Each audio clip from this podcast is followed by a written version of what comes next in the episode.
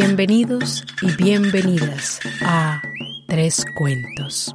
Hoy comenzamos nuestro viaje a través de tres mitos acerca de la creación. El cuento de hoy nos llega desde la muy distante tierra de la Patagonia, una región que abarca el confín del sur de Sudamérica, compartida por Argentina y Chile. Una fantástica tierra en la que alguna vez se pensó que habitaban gigantes, porque los primeros exploradores conocieron personas de considerable estatura.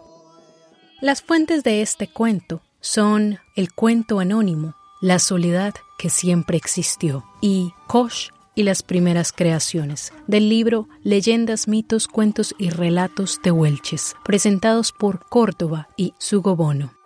Tres Cuentos, el podcast literario dedicado a las narrativas tradicionales latinoamericanas, es apoyado en parte por la Asociación Nacional de las Artes y Culturas Latinas aquí en los Estados Unidos, la Fundación Andrew W. Mellon, la Fundación Ford, la Aerolínea Southwest y la Fundación CERNA, a través de una beca del Fondo de Programas de Becas de Arte, de NALAC. Igualmente, Tres Cuentos es apoyado en parte por una beca de Alternate Roots, apoyando la creación y presentación de arte original enraizado en comunidades de sitio, tradición o espíritu. Recuerda darnos un like en Facebook. Síguenos en iTunes, Buzzsprout, iVox, Google Play, Stitcher o Spotify.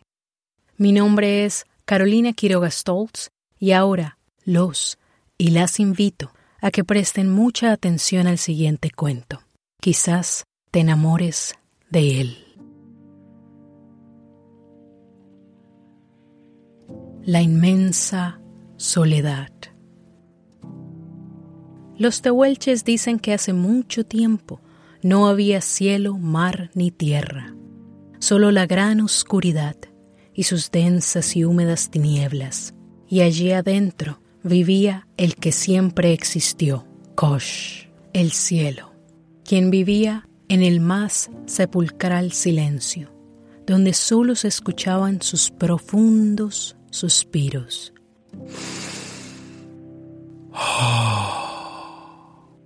Se dice que aunque Kosh, quien siempre se había bastado a sí mismo en un momento de inexplicable y profunda soledad, lloró Dicen que lloró porque aunque no conocía el amor, añoraba compañía, porque aunque solo conocía el sonido de sus suspiros, él quiso escuchar el canto.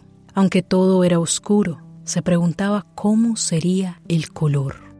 Lloró su vacío por un tiempo tan eterno que tantas lágrimas saladas de tristeza formaron un inmenso océano, Arrock, el mar primitivo, el primer elemento de la naturaleza, que se extendió hasta donde la vista ya no alcanza, a abarcar ese inmenso horizonte, y casi que produce angustia contemplar tanta amplitud. Cuando Kosh se percató de que el agua crecía y crecía con una nostalgia que calladamente atenazaba absorberlo, dejó de llorar y simplemente suspiró.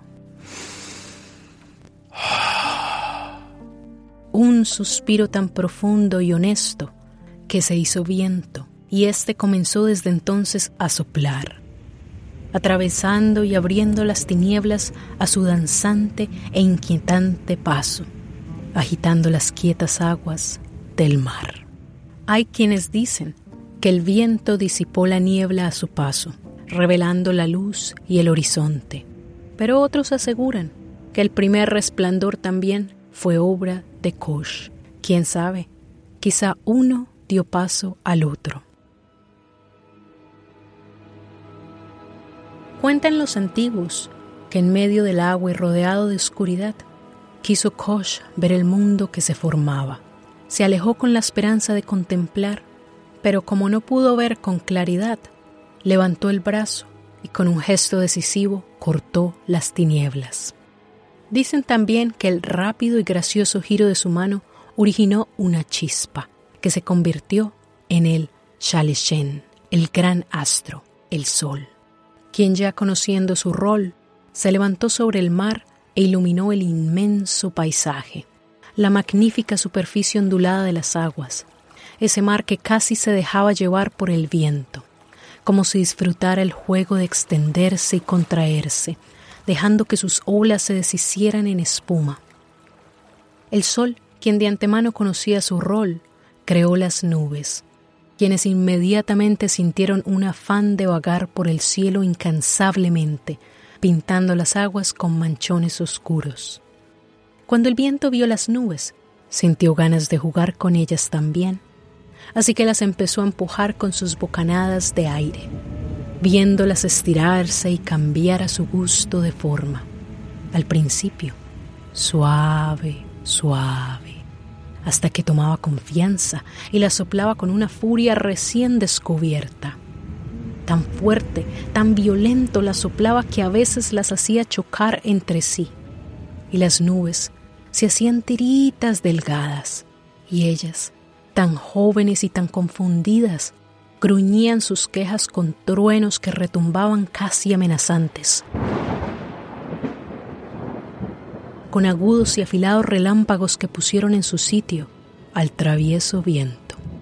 Sin pensar mucho al respecto, Kosh se dedicó a iniciar con su arte.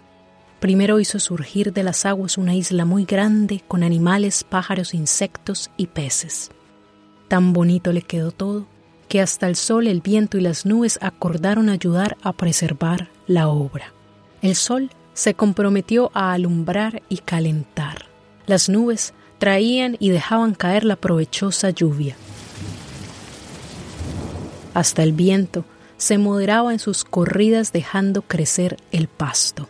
Y así, con esmero, la vida se hizo dulce en la isla de Kosh.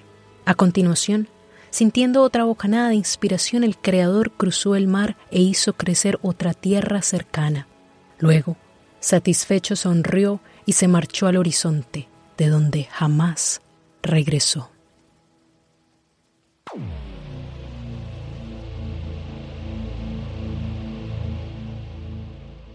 y las cosas hubieran permanecido tal y como las dejó Kosh, de no ser por los gigantes hijos de Tons, de la misma oscuridad.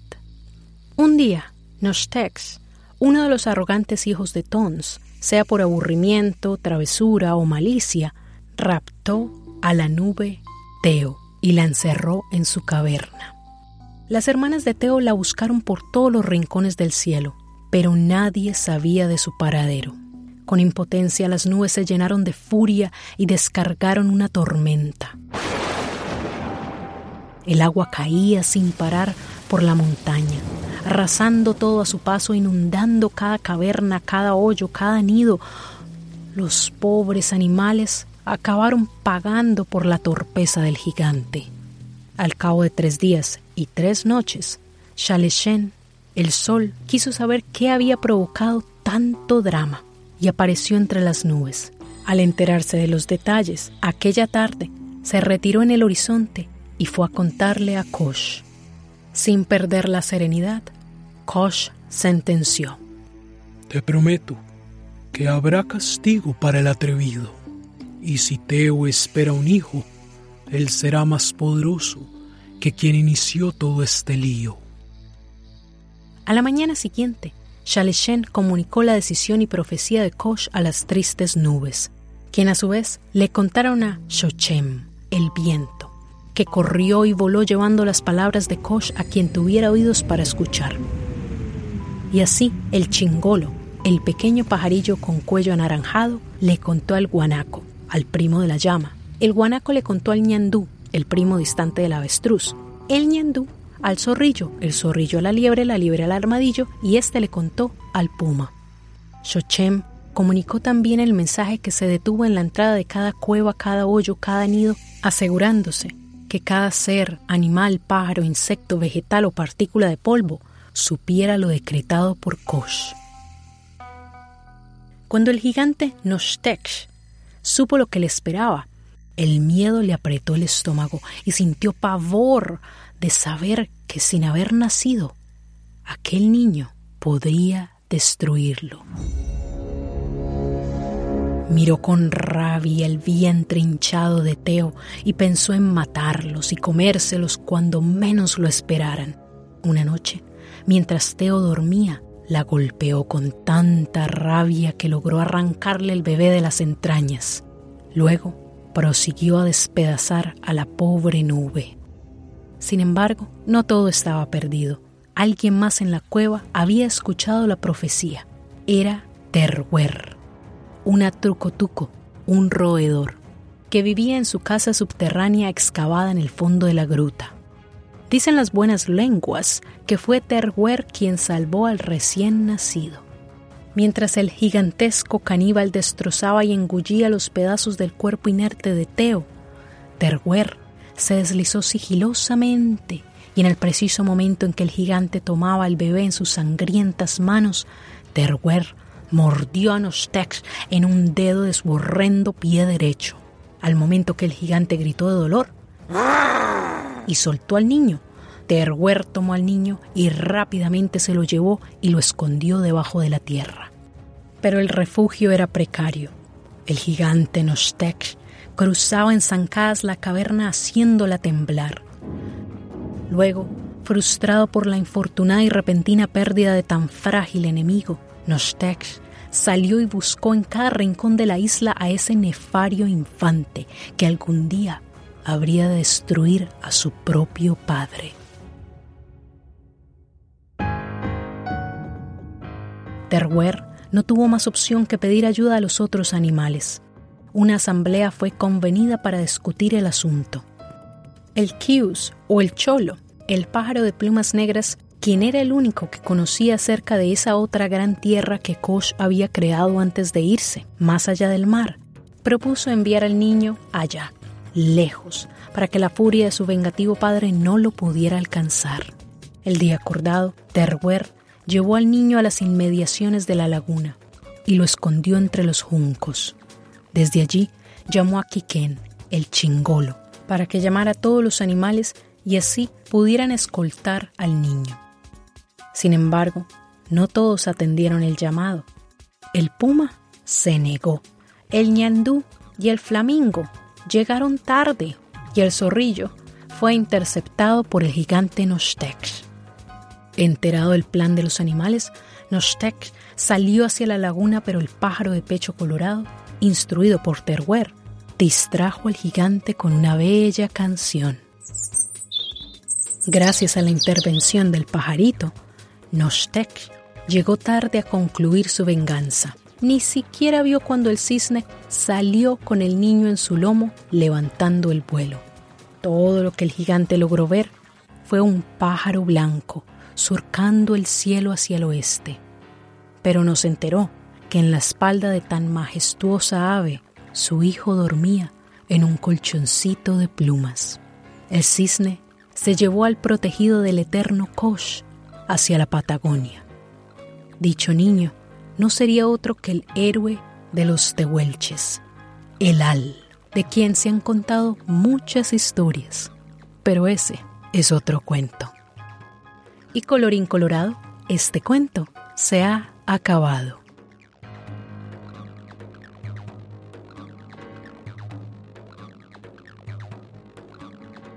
Muy bien, mis queridos amigos y amigas, hablemos sobre la cultura y sobre la historia.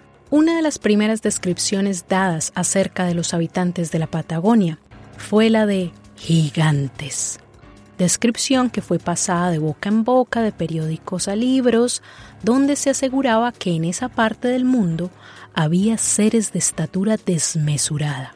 Ciertamente eran altos, pero no eran el tipo de gigantes que los europeos tenían en mente, aquellos descritos en sus mitos y folclore. Aquellos hombres tan altos, eran probablemente los Selkman, los Yamahas o los Querandíes, los primeros pobladores de la Tierra del Fuego. Estos grupos, junto con los Gununacuna y los Aoninek, eran parte de la gran familia Tehuelche. A diferencia de los demás grupos, los Tehuelches del norte adoptaron el caballo traído por los europeos. La adopción del caballo cambió las dinámicas de familia, casa y resistencia de estos Tehuelches. Ahora los animales hacían la carga en lugar de las mujeres. Se ampliaron los territorios de caza, la lanza desplazó el arco y la flecha, pero la boleadora se mantuvo. Hay que mencionar que el siglo XVI trajo muchos cambios para la familia tehuelche. Poco antes de la llegada de los españoles, comenzaron a llegar los araucanos, también conocidos como los mapuches, lo cual debió haber creado algunas fricciones, pero también alianzas.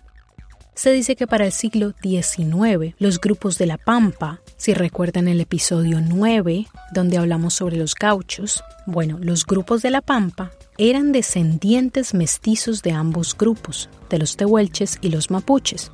Esto quiere decir que la cosmovisión, lengua, artes y algunas tradiciones también se mezclaron, razón por la cual podemos encontrar similaridades en las historias de los diferentes grupos indígenas del sur de Sudamérica. Durante el siglo XX, el Estado argentino, al igual que otros gobiernos en las Américas, argumentaron en nombre del progreso que los indígenas debían civilizarse y parecerse a la cultura europea o a la criolla.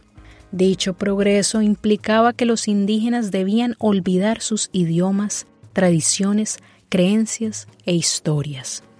Al igual que pasó aquí en los Estados Unidos. En el caso de las misiones, los niños y las niñas eran enseñados el español. Recordemos que en el año de 1848 fue que México perdió gran parte de sus territorios en la guerra contra los Estados Unidos. Entonces, aquellos chiquillos que olvidaban hablar castellano en la escuela eran castigados. Y así, en 1960 en Argentina y en muchas otras partes, la lengua del grupo dominante, fuera español o inglés, fue utilizada por los científicos o políticos como un indicador de si una persona era indígena o no, si la persona tenía valor como individuo o no. Y lastimosamente, aún es así.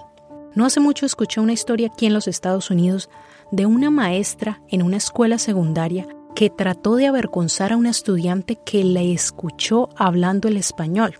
Todo esto para decir que usualmente aquellos que se consideran la cultura dominante y civilizada usan el idioma como elemento para discriminar y segregar. Y más de uno se come el cuento. Y hablando de civilizados, la verdad que yo no entiendo eso qué significa, porque en nombre de dicho progreso, de dicha civilización, se han cometido atrocidades diabólicas que solo podrían ser orquestadas por demonios, porque ni los animales son tan egoístas y sangrientos. Y con el tiempo, aquellos indígenas que todavía hablaban la lengua de sus ancestros fueron considerados puros, mientras que los demás, aquellos que ya hablaban el castellano, fueron llamados descendientes o mestizos, una estrategia para deslegitimarlos como cultura y eventualmente declarar que la pura raza indígena había desaparecido por efecto de absorción más que de exterminio. Seguramente. Lastimosamente la literatura se unió a dicha táctica de invisibilización con escritos que titulaban El último cacique, El último chamán, El último tehuelche, una mentira que se repitió y difundió hasta que más de uno se creyó el cuento por mucho tiempo, especialmente en las escuelas, porque cuando se habla de que algo es lo último, se asume que no hay más, pero no todos se creyeron ese cuento. Menos mal.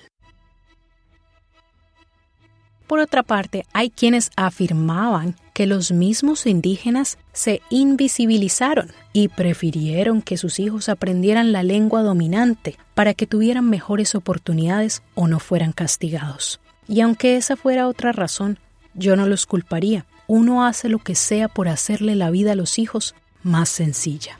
Igualmente, se utilizó la famosa estrategia de Maquiavelo, divide y conquistarás. ¿Recuerdan que dije al principio que durante el siglo XVI los mapuches comenzaron a migrar hacia los territorios del sur, es decir, los territorios de los tehuelches? Bueno, en 1878, Estanislao Ceballos justificó los desplazamientos forzosos y los asesinatos de mapuches, argumentando que ellos eran invasores en tierras chilenas, que solo los tehuelches tenían el derecho a quedarse pero para dicho año ambos grupos ya se habían integrado en tantos aspectos que eran aliados y además los tehuelches no le habían dado la vocería a don Ceballos. El objetivo era dividir a los tehuelches y mapuches para diezmarlos. El mismo Ceballos lo confiesa en su libro La conquista de las 15.000 leguas. El plan era romper alianzas, quebrarles la voluntad, alcoholizarlos y forzarlos a que pelearan en las filas del ejército chileno, porque cualquiera de las anteriores lograría lo mismo, acabarlos. Ya sé que todo lo anterior pone a estos grupos en el rol de víctimas, pero tampoco se crean que no lucharon. Hasta hoy día, al igual que en el episodio 12 de la leyenda de la Tatuana, los mayas, los tehuelches, los mapuches y muchos más nativos de las Américas siguen luchando por el derecho ancestral a recuperar la propiedad sobre sus tierras. Hay mucho más que podemos decir al respecto, pero prefiero concluir el programa en una buena nota. Así que aquí les va un cuento corto de creación de nuestros hermanos guaraníes, allá en el Paraguay, que podrán encontrar en el libro de Eduardo Galeano, La memoria del fuego. El primer padre de los guaraníes se levantó en la oscuridad, inspirado por las reflexiones de su propio corazón, y creó las llamas la delgada niebla, el inicio de una canción. Mientras se sentía inspirado, creó el amor pero no tuvo a quien dárselo. Creó el lenguaje, pero no hubo quien le escuchara hablarlo. Le recomendó a los dioses que construyeran el mundo y se encargaran del fuego, la niebla, la lluvia y el viento. Y les entregó la música con las palabras del himno sagrado, para que pudieran dar vida a la mujer y al hombre. Ya el mundo no estaría callado. Y así que el amor se hizo comunión, el lenguaje se tomó la vida y el primer padre redimió su soledad en la compañía del hombre y la mujer que cantan. Vamos caminando esta tierra, vamos caminando esta brillante y hermosa tierra. Hasta el siguiente cuento. Mi nombre es Carolina Quiroga Stoltz y Tres Cuentos les dice que quien sea que creó este mundo o estos maravillosos mundos hizo un trabajo excepcional y deberíamos estar muy agradecidos y considerar la responsabilidad que significa vivir y disfrutar de esta maravillosa creación. ¿Acaso no les gustaría que este precioso mundo nos durara para siempre? En el siguiente episodio, en nuestro viaje por los mitos de creación, conoceremos a tres sirvientes muy curiosos que dejaron escapar la noche. Y gracias a dicha imprudencia, ahora todos podemos dormir a pierna suelta. Hasta el siguiente cuento. Adiós. Recuerda seguir a Tres Cuentos en Facebook o en iTunes, Google Play, Stitcher, Spotify o iVox. Tres Cuentos es un ejercicio de adaptación e investigación creativa. Este podcast fue producido, grabado y editado por Carolina Quiroga Stoltz. La música y los efectos de sonido fueron descargados de la biblioteca de audio de YouTube y freesound.org. La lista de créditos por canción y las fuentes de investigación las puedes encontrar en la transcripción. Nos escuchamos pronto. Adiós.